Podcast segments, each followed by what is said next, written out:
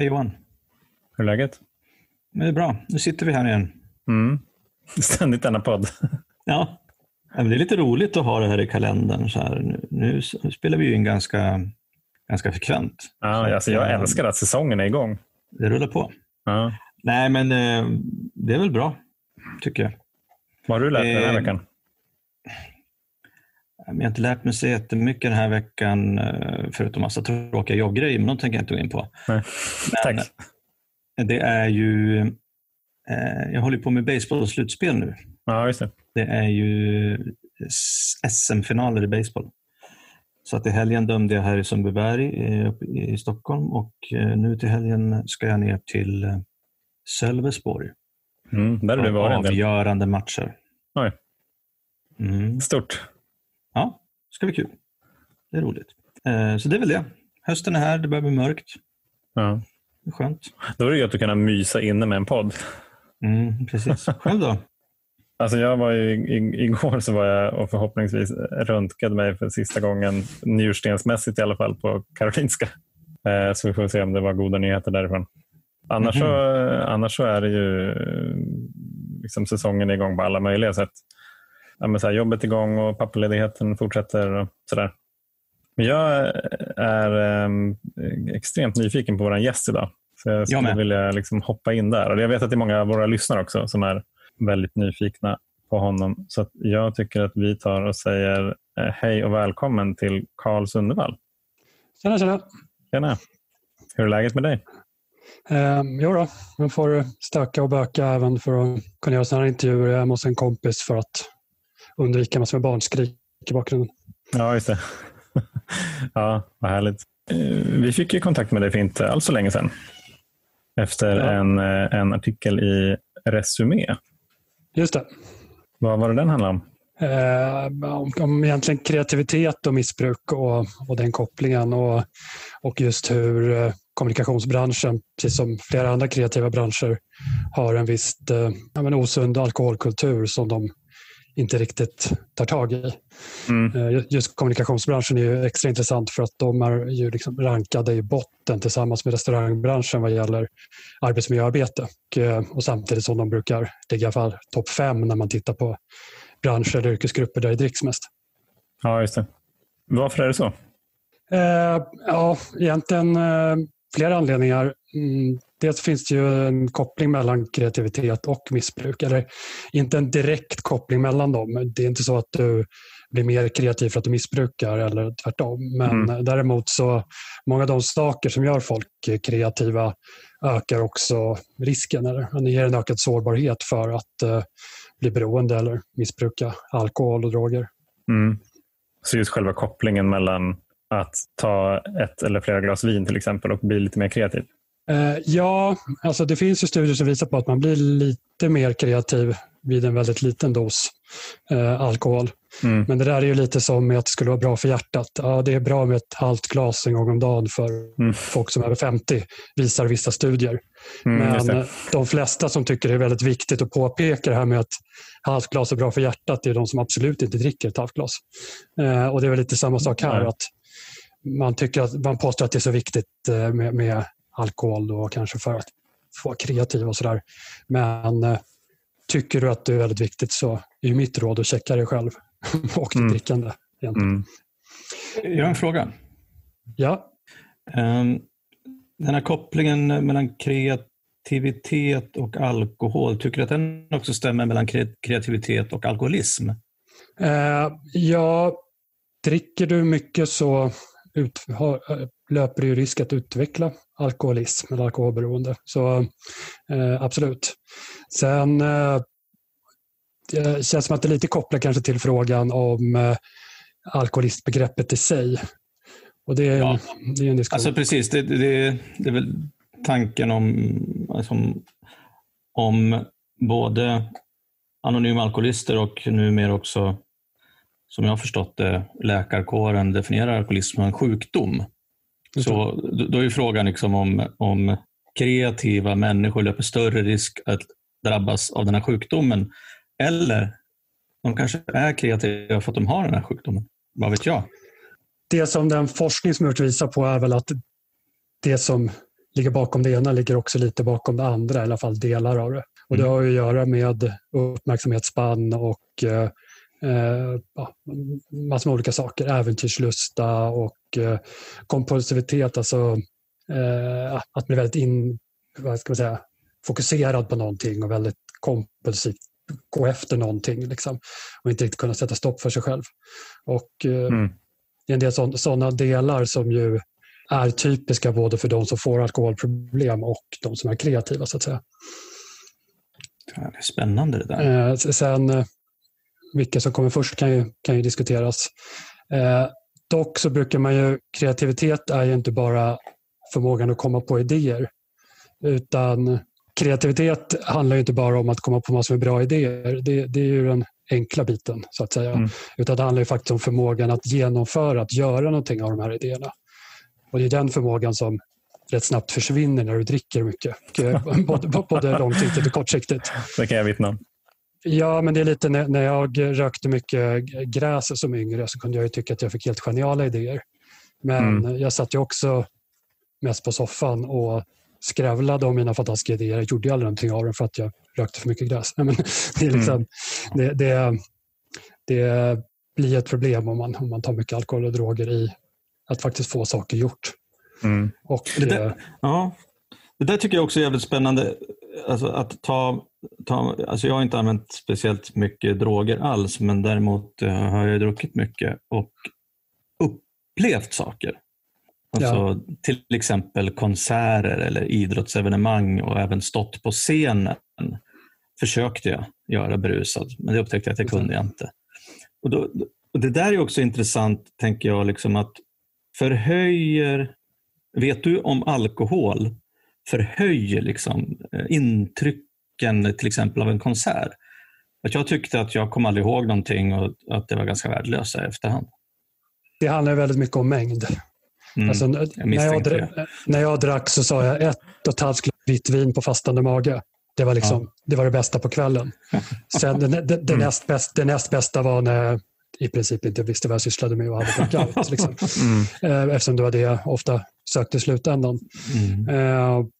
Men, men, men det är klart att, att eh, alkohol förhöjer upplevelsen av vissa typer av saker och underlättar eh, att ta sig an upplevelsen.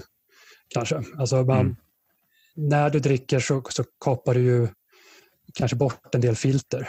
Och Det är det som gör att folk kan tycka att du är mer kreativa. De vågar tänka tankar som de kanske inte tänker när de inte har druckit. Eller man kanske blir lite blödigare och tar sig an olika typer av kulturuttryck. Eh, är du känslomä- mer känslomässigt tillgänglig så får du ofta, troligen en starkare liksom, upplevelse och så vidare. Jag har liksom alltid tyckt att det har varit så här, man har nästan varit avis på de som har varit kreativa och kunnat använda alkoholen för att här, få mer kreativitet. För att min kreativitet bara försvann när jag, när jag drack. Eh, jag har liksom försökt, försökt att jobba eh, och dricka, men så här, typ börja dricka öl tidigt på en fredag. Men jag har bara så här, jag kan inte jobba. Det, det går inte. Jag får, liksom, jag får inga idéer alls. Jag vill bara släppa eh, allt det där som är, eh, som är kreativt. Så, att, så på, på mig så hade det motsatt effekt. Eh, men jag, har ju liksom, jag, jag tyckte då att det var väl fan, jag hade kunnat dricka ännu mer om jag hade blivit kreativ. Så att jag tyckte liksom att det var lite synd. Men det var ju för att jag är alkoholist. Ja, alltså jag kan hålla med dig. Jag förknippar ju inte när jag drack med ett liksom kreativt skapande. Mm. Men däremot så kom det man såklart upp med en del dumma och hade man tur en del bra idéer på fyllan ibland. Mm. Eh, och eh, Grejen är väl kanske att skulle de idéerna kommit ändå eller inte? Alltså, Mm. Det var ju ytterst sällan jag satt i sociala avslappnade sammanhang och bara snackade skit och inte drack. Alltså jag tyckte det var patetiskt att gå och eh, ta liksom en fika. Varför skulle man det? För man drack. Liksom. Mm. Och, och därmed så befann jag mig sällan i mer avslappnade sammanhang där jag kanske kunde komma på nya typer av idéer. Liksom. Mm. Och det finns ju studier på att, som visar att de här liksom organiserade möten, brainstorming-möten, funkar ju sådär egentligen. Mm. Eh, Utan det, det är ofta på andra platser vid andra tillfällen som man får idéer och inspirationen kommer. så att säga. Ja, just det. Just det. När vi kanske är då avslappnade till exempel när vi släpper prestation och när vi tar bort några filter. Ja, precis. Och eh, Sen är det väl så. De, jag menar ju att majoriteten av de som hävdar att alkoholen är bra för dig kreativt, alltså, det är ju ett försvar för att dricka. Mm. Så var det definitivt för mig.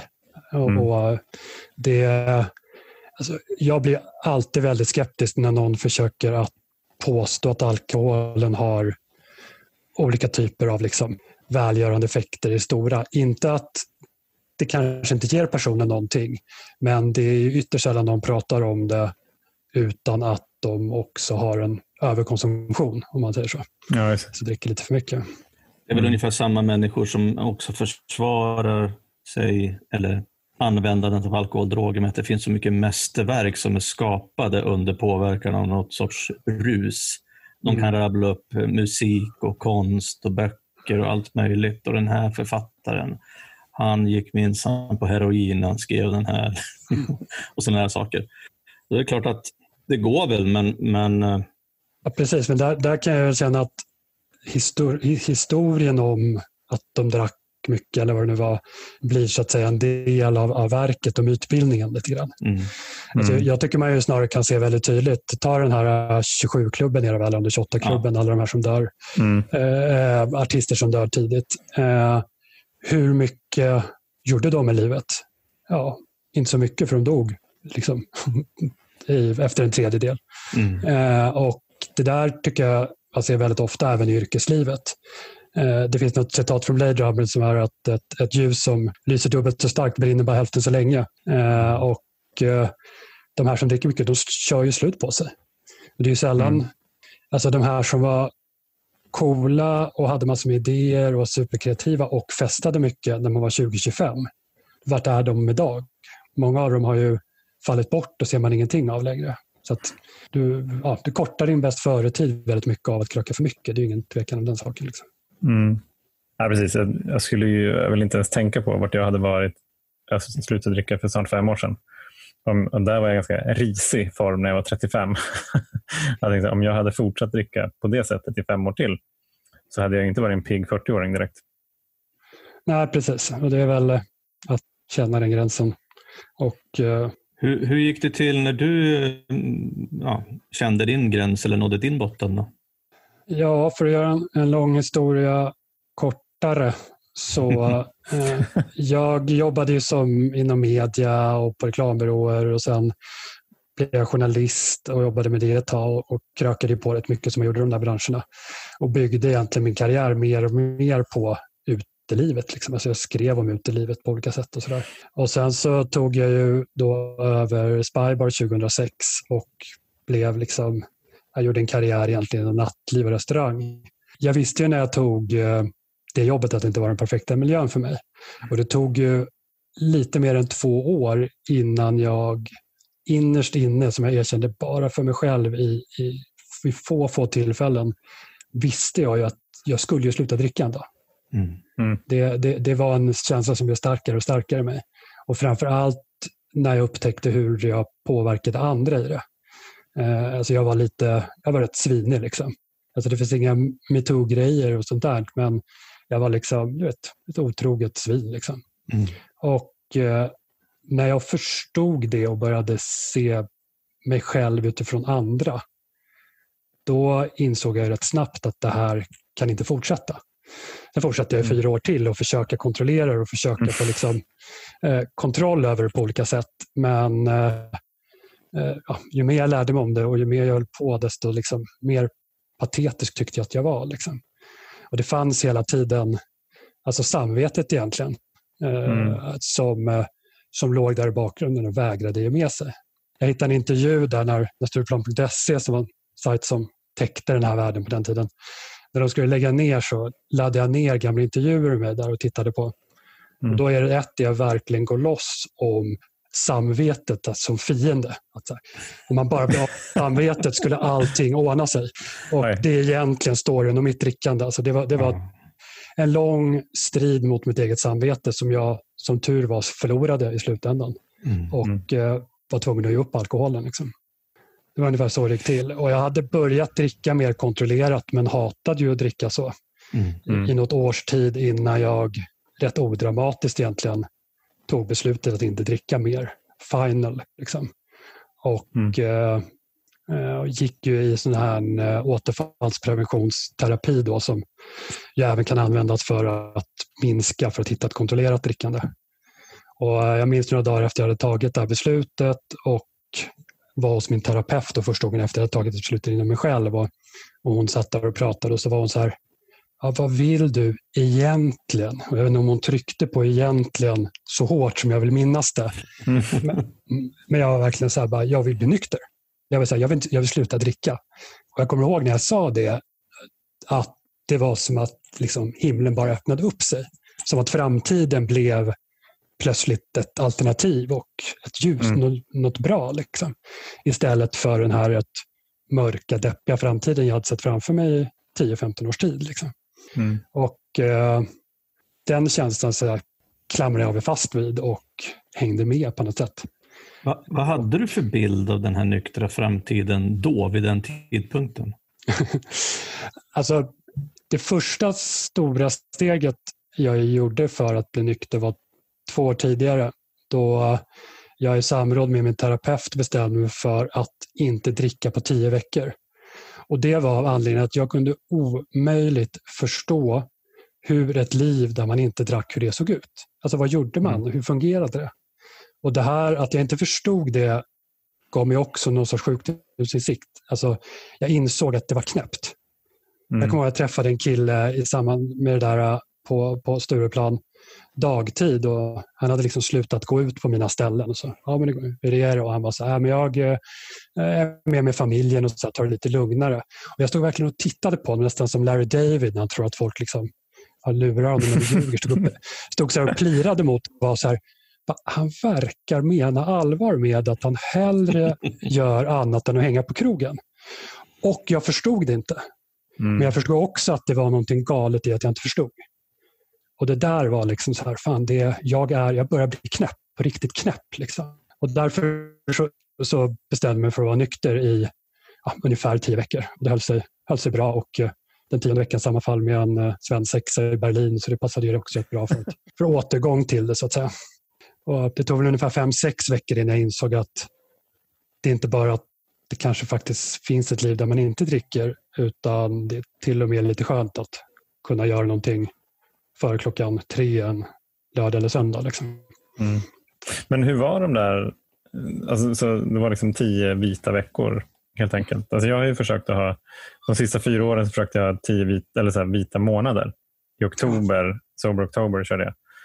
Och första gången gick det bra och sen så hade jag bara fler och fler undantag de åren innan. För jag tyckte den här månaden var så jävla vidrig. Mm. Eh, och sista månaden så hade jag åtta undantag. Så jag gick ut fredag, lördag. liksom, varje helg och tyckte att jag hade klarat det. Men tyckte då ändå att så här, nu har jag förtjänat att få dricka riktigt mycket i november. Uh eh, så jag, jag, fick liksom aldrig någon smak på det där nyktra livet. Jag tyckte bara att det var helt sämst egentligen. Mm. Eh, men hur var, hur var det för dig då? Där liksom? Det var inte som att det här nyktra livet jag såg då lockade mig. Eh, utan, men jag såg att det, alltså det, hur ska jag säga det? Jag säger inte att det var ett positivt alternativ till att inte dricka, men jag förstod att det faktiskt kunde vara så att man inte drack. Mm. Alltså, ja, det, var liksom, det var inte att jag inte kunde tänka mig att inte få min sup liksom, fem dagar i veckan och, och, och supa en packa, utan mer så här, vad är, alltså, jag, jag förstod inte hur man fungerar i sånt liv, vad man hade att se fram emot, alltså vad livet var utan festandet. Liksom. Mm. Och det, det var ju det som var så galet i det. Och sen tog det ju jag menar, ett, ett hyfsat tag in i nykterheten innan eh, man började se de här positiva grejerna. Eh, och, och, det är ju för att fick det illustrerat rätt bra för mig tidigt att du har liksom massor med olika områden i livet med familj och fritidsintressen och massor med saker. Och festandet tog ju större och större och större plats där. Så plötsligt lyfte man ur det. Mm. Och då fanns det ju så att säga ett, ett hål i vad jag gjorde och, och, vad jag visste om att roa mig nykter, att ha intressen och så vidare. Liksom. Mm. Så jag gjorde ju det här tricket egentligen att titta på okay, vad tyckte jag var kul innan jag började dricka. Det vill säga vad tyckte jag var kul innan jag kom upp i tonåren Mm. i princip. Mm. Alltså, och jag, jag, jag gillade att spela rollspel, så Drakar och Demoner och sånt där. Mm. Och jag hade alltid drömt om att campa. Så det var, liksom, Gjorde du det? det, var, det var de två grejerna jag försökte börja med. Jag, eh, jag drog faktiskt ut själv med båten typ när det precis mörknade ute på Åkesundslandet och slog upp ett tält tillsammans med hunden. Mm. Första gången den kvällen, en, en röd räv. Och det låter ungefär som en blandning mellan en gast och en plågad kvinna och en hund. typ. Mm. Eh, det var en väldigt skrämmande upplevelse, men jag, jag sov där ute och det har hänt den där, rätt ofta sedan dess. Ja. Kunde, kunde, du, kunde du ångra liksom det, med den här liksom incidenten med den röda räven, att du liksom valde det här nyktra livet? Ändå? Nej, inte det nyktra livet, men eh, jag har ju varit mörkrädd sedan, barndomen. Eh, Ja, och eh, jag tyckte väl att det kanske var lite dum, dumdristigt att ge mig ut där. ja, jag hade aldrig gjort det kan jag säga. Nej, jag kan säga att i backspegeln så när jag berättar om det så känner jag nästan att jag ljuger. För att det är helt sant. För att det är hur, hur kunde jag göra det? Men det var väl något liksom, nykterhetseufori och möta lite liksom, och bevisa sig på något sätt för sig själv kanske. Mm. Mm. Du, den, efter du hade bestämt dig där för att sluta Mm. eh, och bestämt att du skulle bli nykter, var du kvar i nattklubbsvärlden då? Eller? Ja, eh, ett tag. Alltså, jag gick en sån här Minnesota-behandling som är en liksom, vårdanpassad variant av tolvstegsprogrammet egentligen. Ja. Eh, eller introducerande till liksom, tolvstegsprogrammet. Och, eh, eh, men innan dess så var det ja, två månader som jag inte drack. Liksom. Och eh, jag hade varit nykter tidigare i de här miljöerna och det gick ju helt okej. liksom. Men jag hade också upptäckt under den perioden och även tidigare att jag hade svårare och svårare att liksom, sköta mitt jobb och, och inte då i att jag menar, det bästa jag kunde göra ibland var att väldigt, väldigt berusad på mina egna ställen för gästerna älskade det. Jag var rätt rolig liksom, när jag var packad. Men jag märkte att jag kunde, liksom inte, jag kunde inte rekrytera nattklubbschefer längre. För att en nattklubbschef, alltså någon som ska fronta en nattklubb, de behöver ha ett enormt bekräftelsebehov och gilla, gilla att festa. Låg självkänsla, det är vad de behöver. Jag kunde inte längre placera de människorna i den miljön. Det gick liksom inte. Så att jag, jag satt möte med personer och jag var här, den här personen vore perfekt. Och jag var tvungen att råda den personen att inte ta jobbet. Och Mm. kände då att jag kan inte vara eh, ärlig mot min arbetsgivare i det här. Alltså jag, jag tar ändå betalt för att utföra ett jobb. Om det inte Mm. fungerar med min moraliska övertygelse så jag menar, jag har också en moralisk övertygelse att göra rätt för mig och hålla löften. Så, här, så det var en del i att jag kände att jag kanske inte kan göra det här längre. Eh, sen var en viktig del också att jag hatade att gå ut sista åren. Alltså, jag avskydde det. När jag gick det Minnesota-programmet så, så var det en kille som efter några veckor sa så här, ah, men jag, jag gick ut i helgen och på krogen och stod och drack cola, men det är helt värdelöst att vara på krogen och dricka cola. Och jag tänkte börja leva så här, vadå, vad menar du? Jag slutade dricka för att slippa vara på krogen. Mm. Jag var så extremt trött på det. Liksom. Mm. Eh, och Den tredje anledningen var ju att jag faktiskt såg att jag kunde göra någonting annat i livet. Eh, så jag sa upp mig två, tre veckor efter jag var färdig med den här behandlingen. Mm. Eh, och, men det var inte då så mycket för att jag kände att jag inte kunde vistas i miljöer med alkohol som ju folk tror. Utan det var ju snarare att jag hade hållit mig själv, jag hade hållits kvar där på grund av att jag drack. Så när jag Mm. slutade dricka var jag egentligen fri och, och, och ge mig av från det livet. Liksom. Mm. Alltså mitt, mitt eh, det var någon som sa någon gång att, att sluta dricka, att det så här, längtan efter någonting annat var, var större än rädslan för att sluta dricka. Liksom. Och eh, så var det väl lite för mig, att, att jag längtade så mycket bort från, från allt det där. Så när jag slutade dricka, så varför, varför skulle jag stanna kvar i det livet jag hade i övrigt som jag ville bort ifrån? Liksom. Men det där är intressant. Var det apropå liksom så här, längtan bort från någonting eller längtan till någonting? Fanns, hade du en, så här, en tydlig längtan till något? Jag hade väl en längtan att kunna följa mitt samvete på något sätt. Att kunna hitta tillbaka till det. Alltså under min karriär när jag drack så det blev så många lager på mig själv. I början tänkte jag så här, ja, men jag är en god person, du vet när man var liten. Liksom. Och sen så var jag så här, okej okay, jag är ett svin men jag är snäll innerst inne. Mm. Och sen var jag snäll, ett svin som spelade snällt.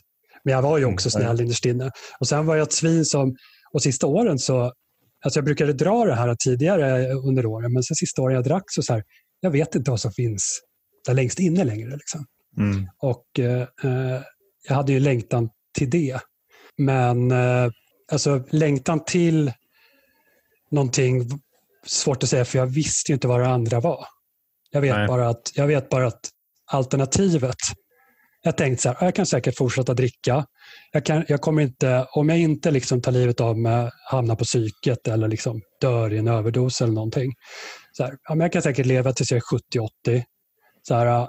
Och jag såg det livet framför mig med barn som inte vill ha så mycket att göra med mig, så halvkass ekonomi, förhållanden som tar slut två, tre år, och jag måste hålla på att svina mig, de här lögnerna och allt det här jag levde i. Och sen mm. såg jag någonting annat. Mm. Och det, det där andra var liksom intressantare bara på något sätt. Det var det som hände när jag verkligen sa att jag, jag vill sluta dricka, var att den stigen öppnade upp sig. Liksom. Mm. Uh, och jag ja, valde bort den där andra så att säga. Jag tycker att det där det, lå, ja, det låter, men det är, det är så jävla... Jag tycker det är så fint att, att komma till, till, till en sån insikt. Att det finns, att man vill ha någonting bättre. Jag, eh, jag kommer ihåg när jag blev nykter, det är ju snart 13 år sedan, att jag, vet, jag kände mig bara tom. Jag, jag tänker på det du sa, att du inte visste vad som fanns där inne och, och så var det för mig. Men, men jag hade nog aldrig jag vet inte ens om jag tyckte att jag var en, en, en snäll innerst inne när jag var, när jag var liten. Jag vet, jag vet inte, jag kommer inte ihåg. Men när jag blev nykter, då var jag liksom tom. Och eh, jag var så rädd, för jag visste inte vem jag var. Mm. Och jag har ju fått, eh, ja, jag har fått lära mig det framförallt, framförallt liksom i, i tolvstegsprogram och, och att ja, lära mig av andra människor. Att och någonstans att jag hittar något sätt att bygga upp en inre kärna eller värdegrunder eller vad det kan vara. Mm. Och eh, Jag tycker att det är jävligt spännande eh, att prata om det där.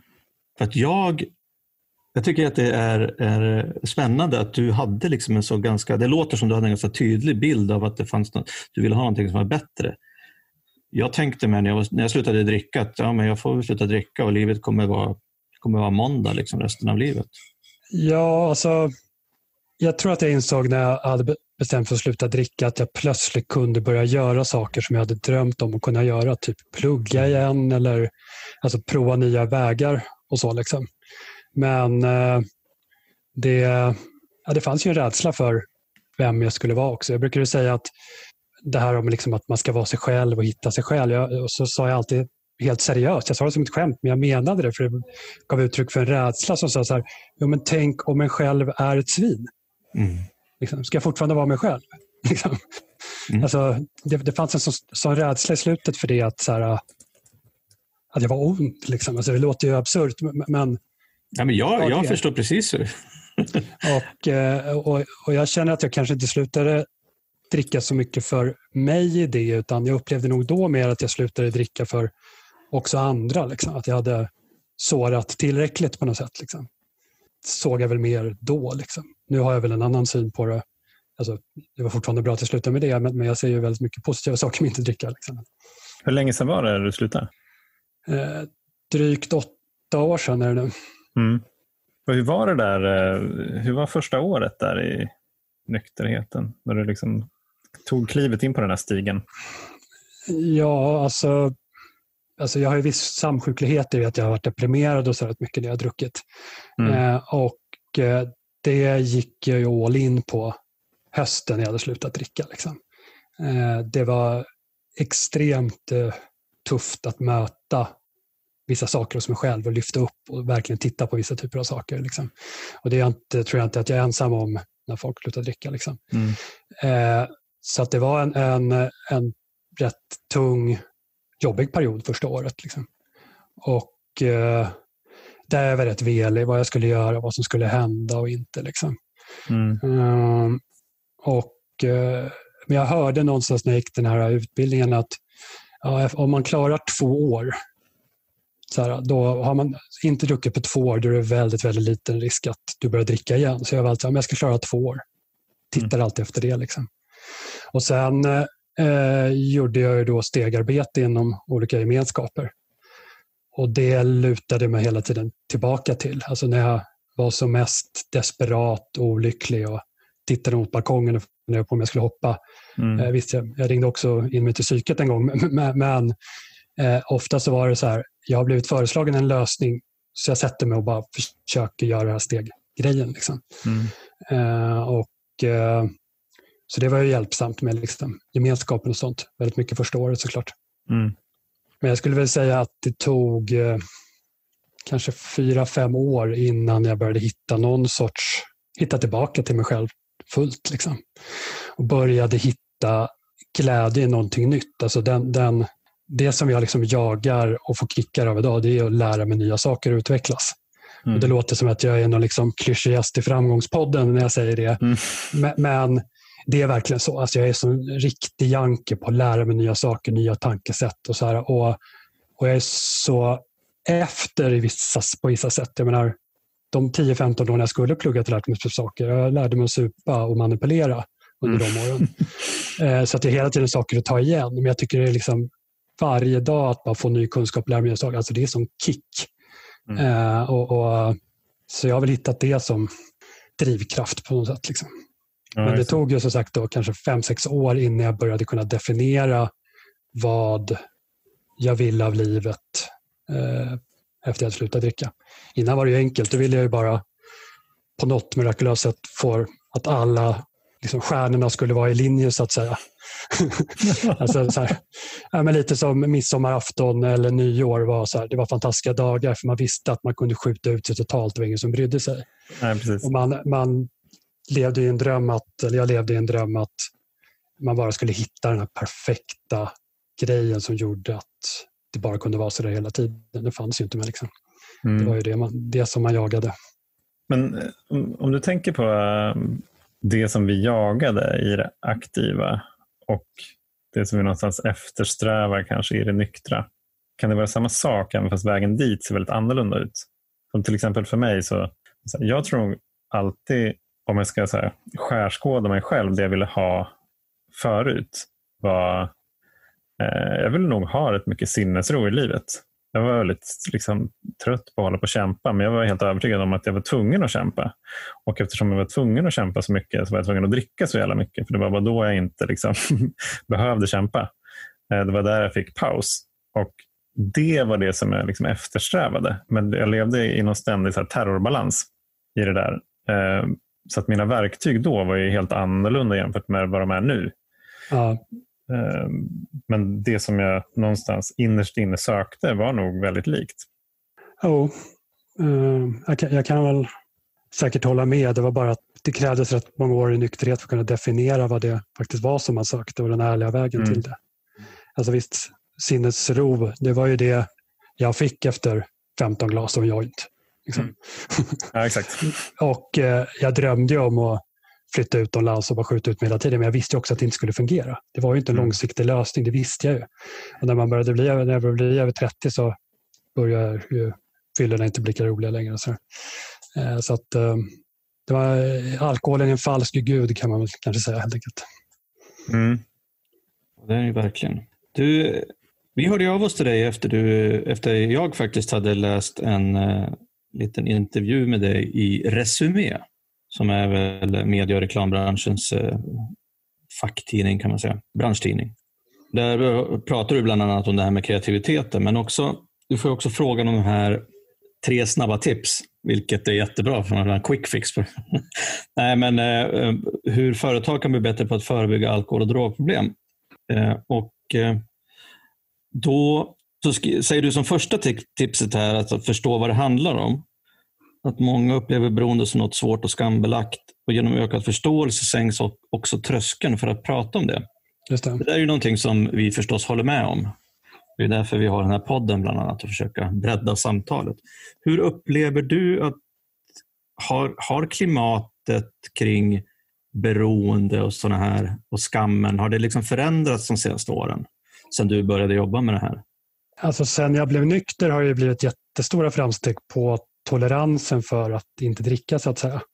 Eh, CAN kom med en rapport häromdagen att vi, eh, drickandet har gått ner med 9 procent de senaste tio åren. Och vi har ju hela tiden om, om att folk dricker mindre, eller de äldre dricker mer men, men den yngre generationen dricker mindre hit och dit. Eh, men... Eh, är det för att de tar mer droger tror du? Eh, det finns ju inget riktigt som tyder på det i, i, i studierna. Mm. Eh, men eh, det är väl en förklaringsmodell. Dock så de flesta jag känner som tar mycket droger drack ju också. Mm. Därför som, jag menar många som, som vill sluta ta droger slutar dricka för de ser sammanhanget. Liksom. Mm. Men eh, jag tycker att det finns betydligt mycket fler folk som öppet säger att de, de är alkoholister eller att de har slutat dricka. Vi har ju, eh, alltså, när jag slutade dricka så fanns det typ en alkoholfri öl. Mm. mm. Häromdagen var jag på ICA Kvantum och skulle leta efter alkoholfri öl och står och kollar i hyllan och hittar inget. Och så kom jag på att det är för hela sektionen jag står och kollar på alkoholfri öl. Jag blev så här, verkligen såg, såg ja, inte träden för all skog om man skulle vända på begreppet. Liksom. Mm. Men det är ju verkligen så att folk som lever i de här miljöerna där drickande är normaliserat, de lever ju i en liksom, konstruerad liten fantasivärld. Eh, och jag har skrivit ett antal texter om det här som jag kallar för alkismyter. Mm. Alltså inte myter om alkohol, att man blir packad om man stoppar upp en tampong med lättöl i rumpan och sådana dumheter, utan mer sådär myter om beroende. Eh, just utifrån det, för alla de här sanningarna som, som fluktuerar, som man sitter och diskuterar på krogen och försöker bedöma om någon har problem och inte. Liksom. Så här, ja, men, ja, han, han sitter ju hemma ibland och dricker. Ja, då har man problem. Eller har du tagit ja, återställare? Ja, då har du problem. Alltså de här svartvita gränsen där, där ett ofarligt drickande övergår till en direkt alkoholism som folk mm. söker. Liksom. Eh, och Det är ju för att jag tycker det är extremt fascinerande hur vi idag vet så väldigt mycket om beroendesjukdomar och hur ändå gemene man, och, och, och, eller hur mycket vi vet om beroendesjukdomar, hur stor alkohol ändå är. Även om det inte är någon som dricker för mycket så är det ändå någonting som alltid finns där. Folk är mm. väldigt intresserade av alkohol. Så fort du börjar dricka mer så blir du intresserad av alkohol i den frågan. Men de vet typ ingenting, ingenting om beroendesjukdomar utan allting som de har kommer i princip från AA. Eh, och eh, jag menar ju att, att AA är, och andra gemenskaper är ju väldigt positiva på många sätt. Men deras syn på, på beroende har ju varit härskande i nästan 100 år. Medan vetenskapen i de senaste 50-60 har ifrågasatt många av de här sanningarna. Och det är förstås tolkningsfrågor hit och dit, hur man definierar en, en alkoholist och inte. Men, men beroende på hur man tolkar så behöver nödvändigtvis inte tolkningsgemenskaperna ha fel. Men det finns ju det att du kan ha alkoholproblem och du kan ha ett ett visst alkoholberoende utan att du måste sluta dricka. Faktum är att de flesta som dricker för mycket slutar dricka för mycket utan att ens tänka på det. Alltså, mm. Tänk alla som dricker mycket under studietiden eh, och sen så när de börjar komma upp mot 30, eller liksom innan, styr sig rätt lite, skaffa familj och barn. Liksom. Mm. Eh, jag gjorde inte det, det verkar inte som att ni gjorde det heller. Det var väl en vecka, en väckarklocka i sig, men det finns ju, eh, det är inte svartvitt. Eh, och, och, Det är någonting som jag försöker att, att, att, prata mycket om och som jag märker att folk blir väldigt förvånade över när jag nämner. Ändå folk som är så här upplysta, smarta människor i övrigt. Ta kommunikationsbranschen, det är inga idioter som jobbar där. Och alltså, folk kan ju tappa hakan när jag berättar om Naltrexon eh, som ju är en medicin som ibland hos vissa kan, kan sänka suget efter alkohol och, effekten av alkohol. Vilket gör att man så att säga avbetingar sug. Liksom. Folk har inte ens hört talas om det, det har funnits hur länge som helst. Alltså de här alternativa metoderna pratar inte folk om. Utan det finns bara det här svartvita att antingen är du alkoholist eller inte alkoholist. Och nu känner jag mig lite som att jag svär i kyrkan. Eh, men det handlar ju också om vad man sätter i uttrycket alkoholist. Alltså tolvstegsgemenskaperna säger att i en alkoholist, det är en form av cirkelargument, en riktig alkoholist kan inte dricka någonsin igen utan måste sluta dricka.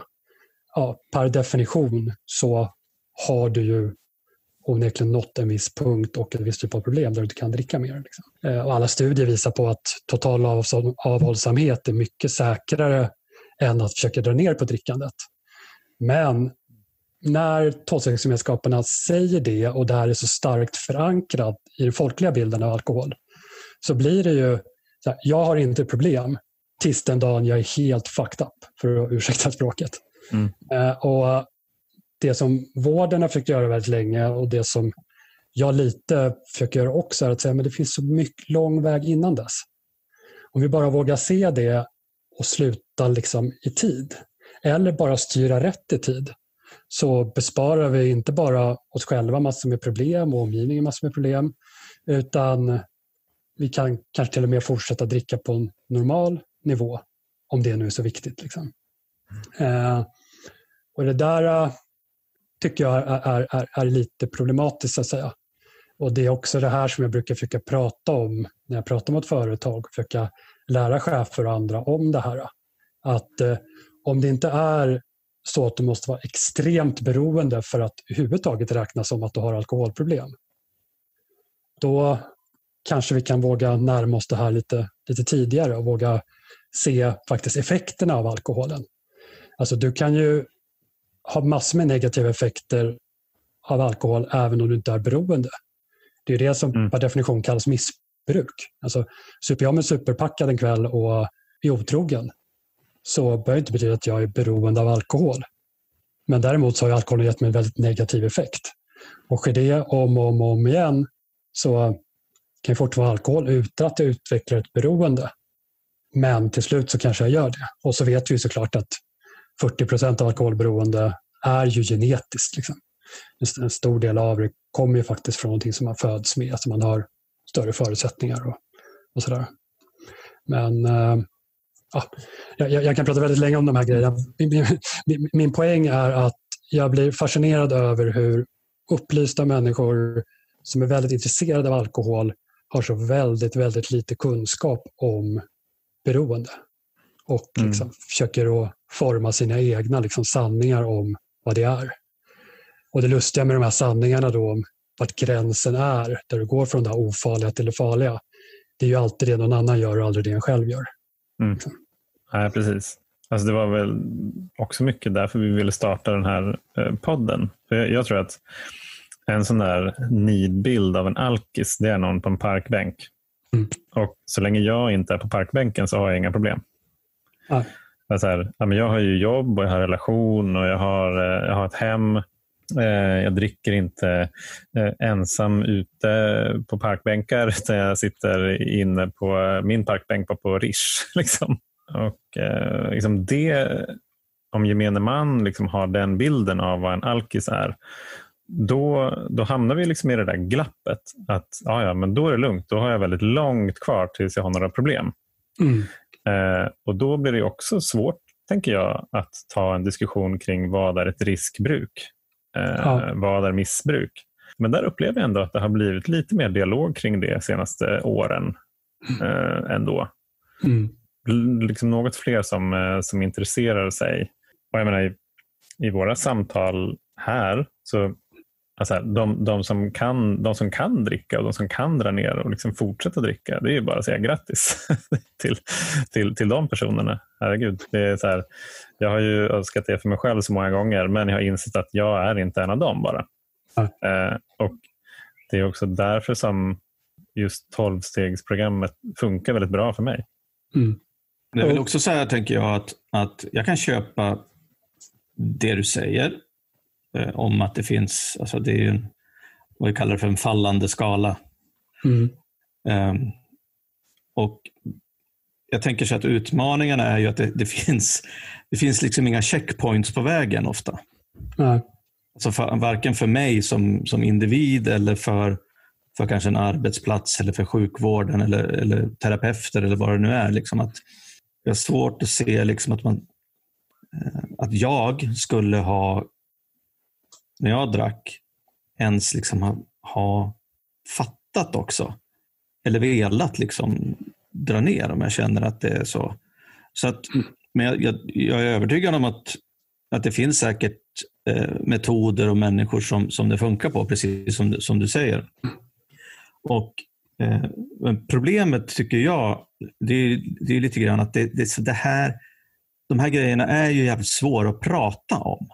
Mm. Alltså, vi gör det nu därför att vi har kommit ut på andra sidan. Liksom.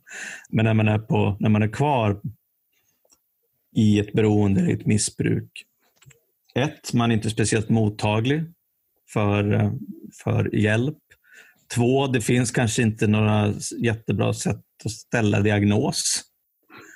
Och eh, tre, det är ingen som vill snacka om det. Liksom. För, för jag försökte så fundera på hur, hur har, har du liksom hittat något sätt eller metoder eller jobbat liksom att kunna prata om de här grejerna på arbetsplatser till exempel? Mm. Alltså, vad finns i ett personligt samtal? Hej eh, Peter, vad finns du på den här skalan någonstans tror du? Liksom, Mm. ungefär. Eller, eller har det som, eh, ja, jag vet inte, alltså hälsokontroller eller vad det nu kan vara. För, för du nämnde tidigare också att alkoholen är ju stor. Mm. Den är viktig. Mm. Och folk skulle, ju, alltså folk skulle bli så kränkta, Ja. även de som inte har problem, om någon försökte ta reda på hur det egentligen står till med, med ditt alkohol, din alkoholkonsumtion. Precis, och, och det är ju, för att återgå till din, din fråga innan jag började orera här. Eh, så det är precis anledningen varför liksom, folk behöver mer kunskap om det. Mm. Att eh, det är så stigmatiserande. Och hur- ska du som chef, hur gör du? Sätter dig ner med någon och säger jag tror att du dricker för mycket. När det är att säga något av det hemskaste man kan säga till någon annan människa. Mm. Vem, är, vem är jag att säga att någon annan är alkoholist? Liksom?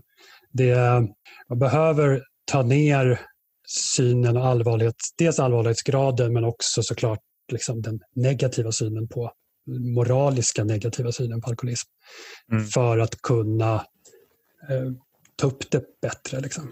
Jag menar, i, ett, i, ett, I ett perfekt klimat så skulle ju jag kunna säga till min kompis att du, eh, senaste tiden, jag tycker du har druckit väldigt mycket. Har, har du någon koll på det?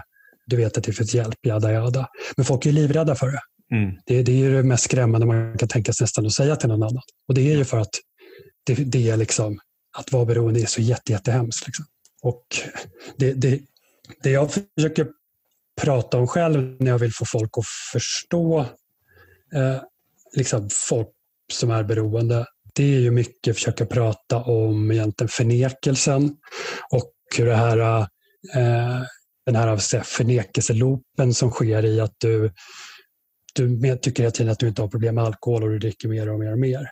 Och man tänker att förnekelsen handlar om att du förnekar hur mycket du dricker. Men faran är när du förnekar konsekvenserna av drickandet.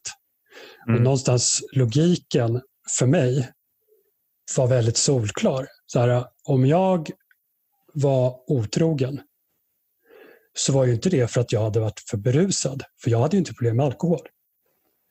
Alltså allt, alla resultaten som kom utifrån, som egentligen berodde på att jag drack för mycket. Mm. Allt det berodde ju på någonting annat än alkoholen. För att jag skyddade alkoholen så pass mycket. Mm. Mm. Och där började jag ju bygga en mörk värld där men alla andra människor var onda, ville mig illa och så vidare. Alltså chefer ville inte ge mig det ansvar och de förtroenden jag förtjänade. Och flickvänner fattade inte att eh, mina behov och det var därför jag var otrogen. Eller egentligen så berodde att jag var otrogen på att tvåsamheten är en så här postkristen lögn. Liksom. Nej, men alltså, jag bör- började hitta massor med såna här typer av rätt komplicerade argument för att försvara Mm. mina handlingar. Det är, apropå kreativitet så är det rätt kreativt ändå. Precis, och, och det här är ju en sån sak som gör att kreativa människor ofta hamnar djupare ner i beroende innan det upptäcks. För de är så Mm. pass bra på det här. De har alltid Mm. en bra ursäkt. Tyvärr har de ju den ursäkten mot sig själva också. Ja, precis. Och, och, och jag, jag vet inte hur extrem jag var i det här, men till den grad jag höll på att hitta saker för att stödja en världsbilden där ingenting berodde på att jag drack Mm. blev ju absurd. Alltså jag, eh, jag började ju, innan jag slutade dricka började jag jobba med de här frågorna och började liksom läsa på studier, började liksom köpa facklitteratur om det här som vården använder och hit och dit och bara läsa, läsa, läsa, läsa. Mm. läsa. För jag trodde att jag skulle kunna bräcka det. Jag var, jag var den som skulle hitta, kunna sätta dit alla läkarna och allting och säga att liksom, man kan visst dricka utan att ha problem eller någonting. Liksom. Det är väldigt alltså, härligt, så här, till, till vilken nytta? ja, nej, nej, men helt liksom. Och, och, och, eh, och det var det var en extremt mörk liksom, världsbild som målades upp. Mm. Och det är det här som jag tror att människor som inte dricker men har anhöriga eller kollegor som dricker. Det är så svårt att förstå hur de här tänker. Mm. Alltså de, det är så svårt för folk att, att, att, att, greppa det. Och Det handlar om att de här människorna, tänkandet blir ju helt skevt. Mm. Mm. Så här, om jag går omkring och tycker att allting, om jag, att jag absolut inte har problem med drickande, så kommer ju varenda anklagelse mot mitt agerande som beror på drickandet vara en anklagelse om någonting annat. Liksom. Alltså, mm. och, och, och, Det blir en liksom... Man lever i två helt olika världar. Alltså, jag hittade ju så mycket fel på mina flickvänner så det var helt sjukt. Liksom. Och, och, du vet, när de tog upp att jag hade supit och inte svarat på mobilen och kom hem klockan ett på eftermiddagen, då tyckte jag att de var helt sinnessjuka som höll på att bråka om det där. Mm. Och att jag alltid hade en otur som alltid hittade fel flickvänner. Mm. Tills jag, tills, tills jag, ändå, ja, men tills jag ändå förstod att det var de som hade hittat fel kille. Liksom. Mm. Och, och, och, den delen var liksom väldigt, väldigt stark i mig. Den villfarelsen, den liksom mm. låtsasvärlden. Och det här brukar jag prata om och försöka folk förstå att egentligen är det enkla kognitiva processer. Liksom. Det är mm. populärt att prata om här, kognitiv dissonans. Och Det är egentligen vad det handlar om. att eh, hur jag, Vad som händer i världen, eller det som, det som händer passar inte ihop med det jag tror händer eller tycker ska hända. Mm. Så då försöker jag hitta, försöka anpassa någonting för att det här ska gå ihop, liksom, att den här dissonansen ska försvinna. Mm. Eh, så att eh, om jag då inte kan sluta vara otrogen, men det beror inte på alkoholen, då måste jag försöka inta mig själv att det är okej okay att vara otrogen. Och så mm, börjar jag med hjärna arbeta på det. Eh, Medan när jag slutade dricka, det tog en månad att inse att det handlar inte om någonting av alla de här ursäkterna. Det handlar om en enkel grej. Tror den jag är tillsammans med, förväntar sig den att jag inte ska ligga med andra. Det handlar, det handlar om ett löfte jag ger, direkt mm. eller indirekt. Det är liksom inte en svårare fråga än så. Men jag försökte ju, som sagt, liksom, postkristen moral. Liksom. Alltså det, mm. um, och det där innefattar ju även liksom då alla lögner och allting som kommer. att Det kanske inte ens är lögner för den som berättar. Det är bara uttryck för en annan väldigt, väldigt skev verklighet som, som de här människorna mm. som har liksom, medberoende människor möter. Liksom. Det är, det är, lite Trump över det där. Det är så alternativa fakta. Ja, men... Jag menar så här, det, det, för det handlar ju om att anpassa, anpassa verkligheten så att den stämmer överens med min verklighet. Mm. Precis. Istället för att acceptera verkligheten och se mm. vad det är för fel hos en själv. Så att säga. Mm. Det där gör ju programmet väldigt bra i, i sina liksom, imiteringar och hur när man tittar på, på saker hos sig själv. Liksom. Mm. Vad heter det? Använder du några av de verktygen idag?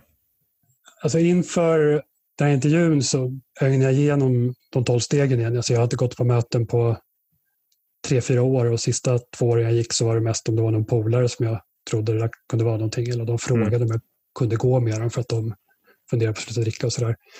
Eh, och jag gör ju tionde steget, alltså att eh, jag kommer inte ens ihåg dem i huvudet längre, en gång mm. kunde jag ju rabbla de här, men att eh, eh liksom att fortsätta imitera, erkänna när jag har fel.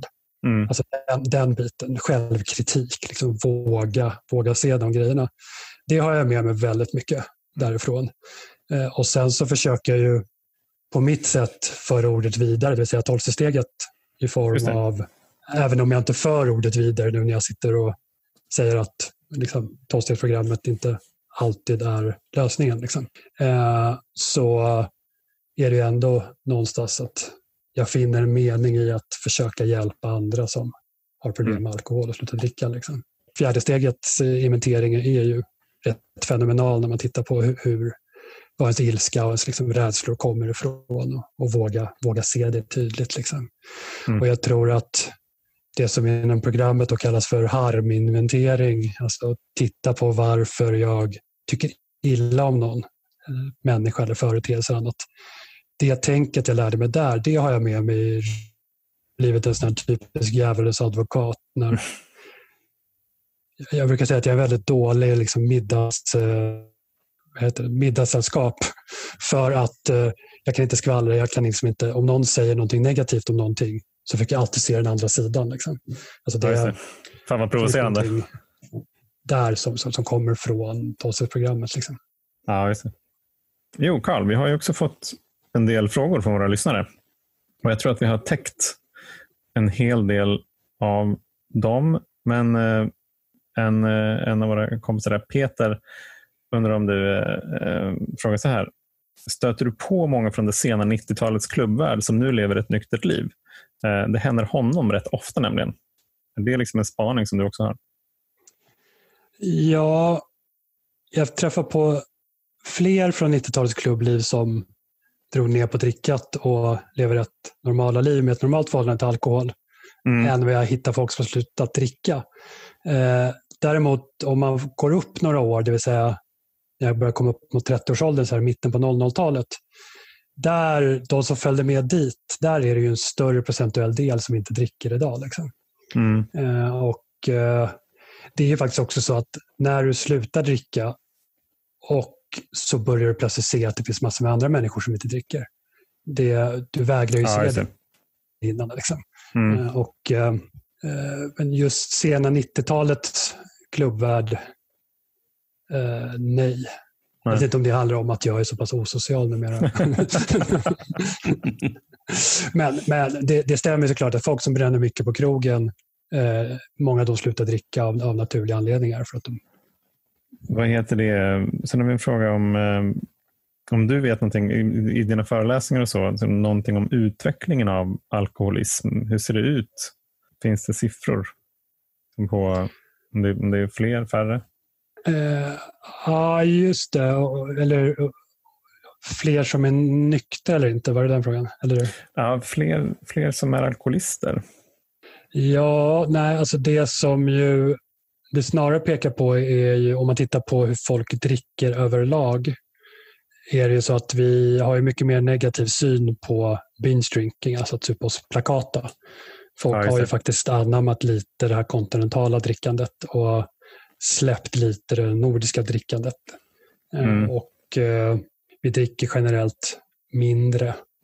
Eh, sen har väl siffran om hur många som har ett välutvecklat beroende har väl varit relativt konstant vad jag vet.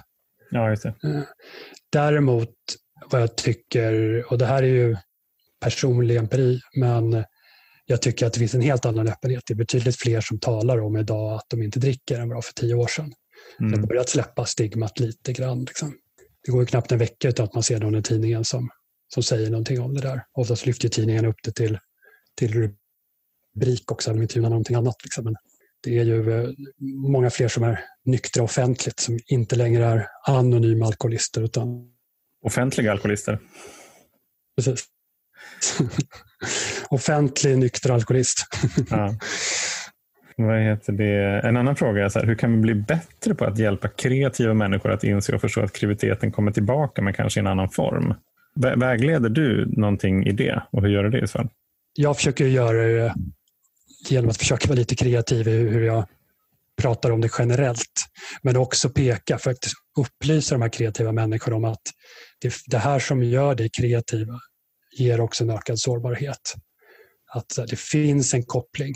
Det är inte bara någonting som, som du tror eller har fått för dig. Utan det är så här, ett jättebra exempel är ju det här på att eh, kreativa personer, eh, utmärkande sak är att de har svårt att filtrera ut information och intryck som är liksom ovidkommande för det som ska göras.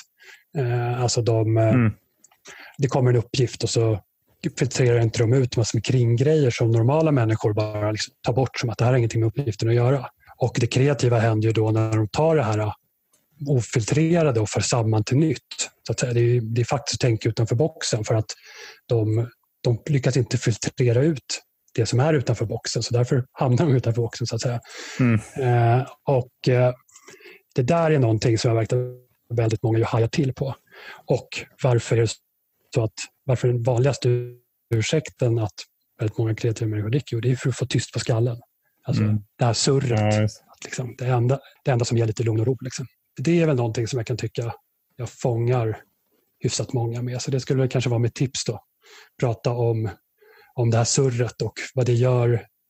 Koppling till, till att göra det kreativ men också ja, att drickandet så att säga används som ett verktyg för att eh, tysta det. Liksom. Mm. Det där är ju jätteintressant, tänker jag. För då, handlar det ju, då, då har vi ju liksom, inom oss har vi själva kreativiteten. Det är bara att det där, det där surret är liksom hindret från att få tillgång till det. Och ett av verktygen som vi använt är alkohol för att ta bort det. Men om det finns andra verktyg för att ta bort surret så kommer vi ju åt kreativiteten ändå. Ja, jag menar ju att surret är kreativiteten. Eh, Men att det också är plågsamt att vi därför måste tysta det med alkohol. Att det där kopplingen kommer så att säga. Ja, just. Men, Okej.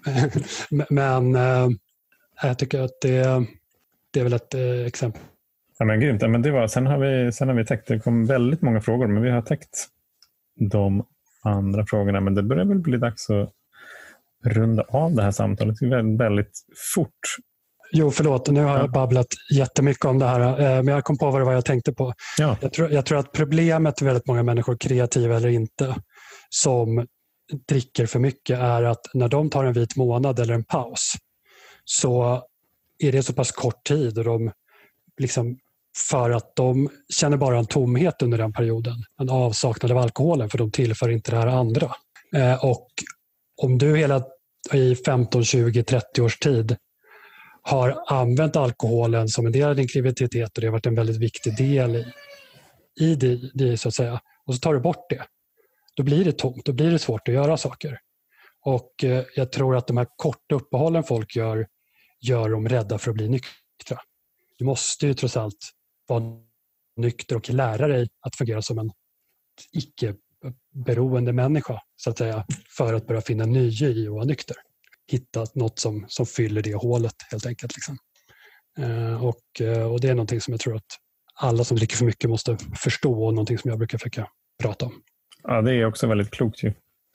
Men där, jag, menar, jag har ju bara dåliga erfarenheter av mina vita månader. eh, och det, det, det, tror jag kom, det tror jag många andra har också. För att man ser att så här, det här var ju skittråkigt, det där ska jag verkligen inte göra. Tänk att ha det så där ett helt liv. Det, är- det är inget Precis. eftersträvansvärt. Så jag kan nog eh, jag kan hålla med om den där, att så här, en, en månad är lite för kort tid för att göra den typen av det ganska grundläggande förändring som behövs för att testa på ett nyktert liv på riktigt, inte bara ett icke-drickande liv. Precis, och, och du kan jämföra med nästan vad som helst. Om du älskar att spela fotboll och så är du med om en olycka så du kan inte göra det längre. Första månaderna kommer det inte vara så kul. Det tar ett tag innan du har skaffat dig andra intressen. Liksom. Så enkelt är det. Ja, exakt. Vi ska hedra tiden här också. Du har ett, ett annat möte som du behöver gå till. Eh, Så vi rundar av, tänker jag. Bolla frågan till Roger. Roger, vad tar du med dig från samtalet? Ehm, jag tar med mig några saker. Dels så tycker jag att Eh, Karl på ett väldigt bra sätt beskriver både hur en alkoholist eller en beroende, alkoholberoende kan tänka när allting bara handlar om alkohol eller att ingenting får vara alkoholens fel. Sen så är jag också jag har varit inspirerad av den här längtan till, till någonting bättre. Som jag tycker att eh, det är väldigt fint att höra om komma på själv som stordryckare att det inte funkar utan att jag vill ha någonting bättre. Ehm, det var fint. Jag tycker också att det är jävligt spännande att prata om de här grejerna. Kopplingen till kreativiteten, alla dina, eh, all din research och eh, snacka om, om forskningen kring alkohol och beroende och sådana saker. Och även, även stigmatiseringen på arbetsplatsen. Jag skulle kunna hålla på säkert dubbelt så lång tid och prata om de här grejerna. Så jag tycker det har varit ett fantastiskt samtal och eh, hoppas att vi får anledning att på något sätt eh, fortsätta det här samtalet i framtiden. Vad tänker du på Johan? Jag, jag håller med jag tycker det är, eh, jag, jag, tycker så här, det är väldigt inspirerande att, eh, att ha fått ha det här samtalet med dig Karl och att veta att du är där ute liksom, och föreläser, medvetandegör, Eh, lyfter liksom de här frågorna som vi som kollektiv har så jävla svårt att prata om. Eh, vi gör det via podden, men jag kan tänka mig att det är både utmanande och lärorikt och givande att vara där ute och se de här både liksom medarbetarna och cheferna som in, inte vet hur man, hur man pratar om de här sakerna och, in, och inte heller vet så mycket. Sen, eh, sen så liksom jag kastas tillbaka till mina, mina sista år där, Eh, där det också blev bara mörkare och mörkare och den här, den här kognitiva dissonansen blir ju bara den, den blir så jäkla stark på något vis eh, när jag ska försöka bortförklara och förklara mitt, mitt agerande och eh, bli mer och mer kreativ för att komma på för mig själv och för andra att jag inte har några problem utan att det är helt okej okay att jag fortsätter som jag gör just nu. Och eh, vilken jäkla eh, kraft och energi det är som liksom frigörs när jag väljer den andra vägen. Så när jag, så här, den, här, den här stigen. Eh, för mig så var det att gå bort från någonting. Jag var tvungen att komma bort från det som var för att jag visste att det där skulle bara dra mig ner i fördärvet. Men, men nu är det verkligen, alltså självklart jag vill inte tillbaka till det, men jag har fått så oerhört mycket i det nyktra livet som, som jag vill utforska mer. Och jag känner också igen det här, liksom det här kontinuerliga lärandet och utvecklingen. Eh, när jag är öppen för det att jag inte har alla svaren. så finns det hur mycket som helst jag kan lära och det har jag fått från nykterheten. Verkligen. Vad tänker du Karl? Uh, ja, jag tänker när jag hör dig prata att den ödmjukheten du företräder är något som jag borde visat mer i det här samtalet. lite, har suttit, lite har suttit och mansplainat.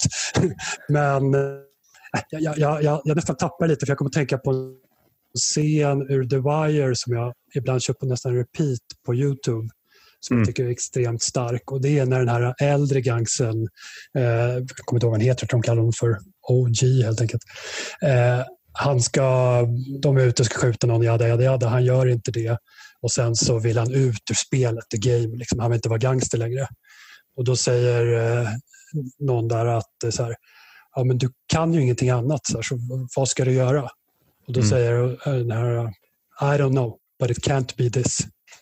Nej, det är det det handlar om i slutändan. Att så här, man står där och är så här, okej, okay, jag har ingen aning om hur det nyktra livet ser ut, men jag kan inte längre ha det här andra livet. Liksom. Och det, det är det, det det handlar om i slutändan, liksom, ta det steget. Mm. Ja, vad fint. Det är verkligen så också. Ja, det håller, känns, håller. Ju, känns jävligt bra att avsluta med The Wire. Klockrent ju. Ja, men det har varit, det har varit uh, roligt att uh, mansplaina för er. Nej, ska. det var väldigt lärorikt.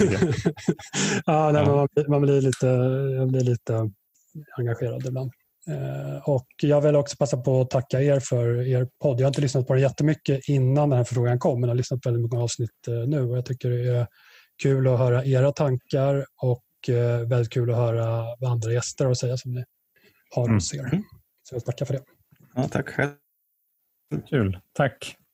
Ja, Roger. Det återstår väl bara att eh, säga så här. Tack för alla frågor som ni skickar in till oss och eh, tack för tips om gäster och så. Fortsätt, fortsätt, fortsätt. Eh, Alkispodden gmail.com, Facebook och Instagram. Och så tar vi alla tre och önskar er alla där ute en riktigt fin helg. Det gör vi. Ha det bra. Ha det grymt hörni. Trevlig helg. Ciao. Hej.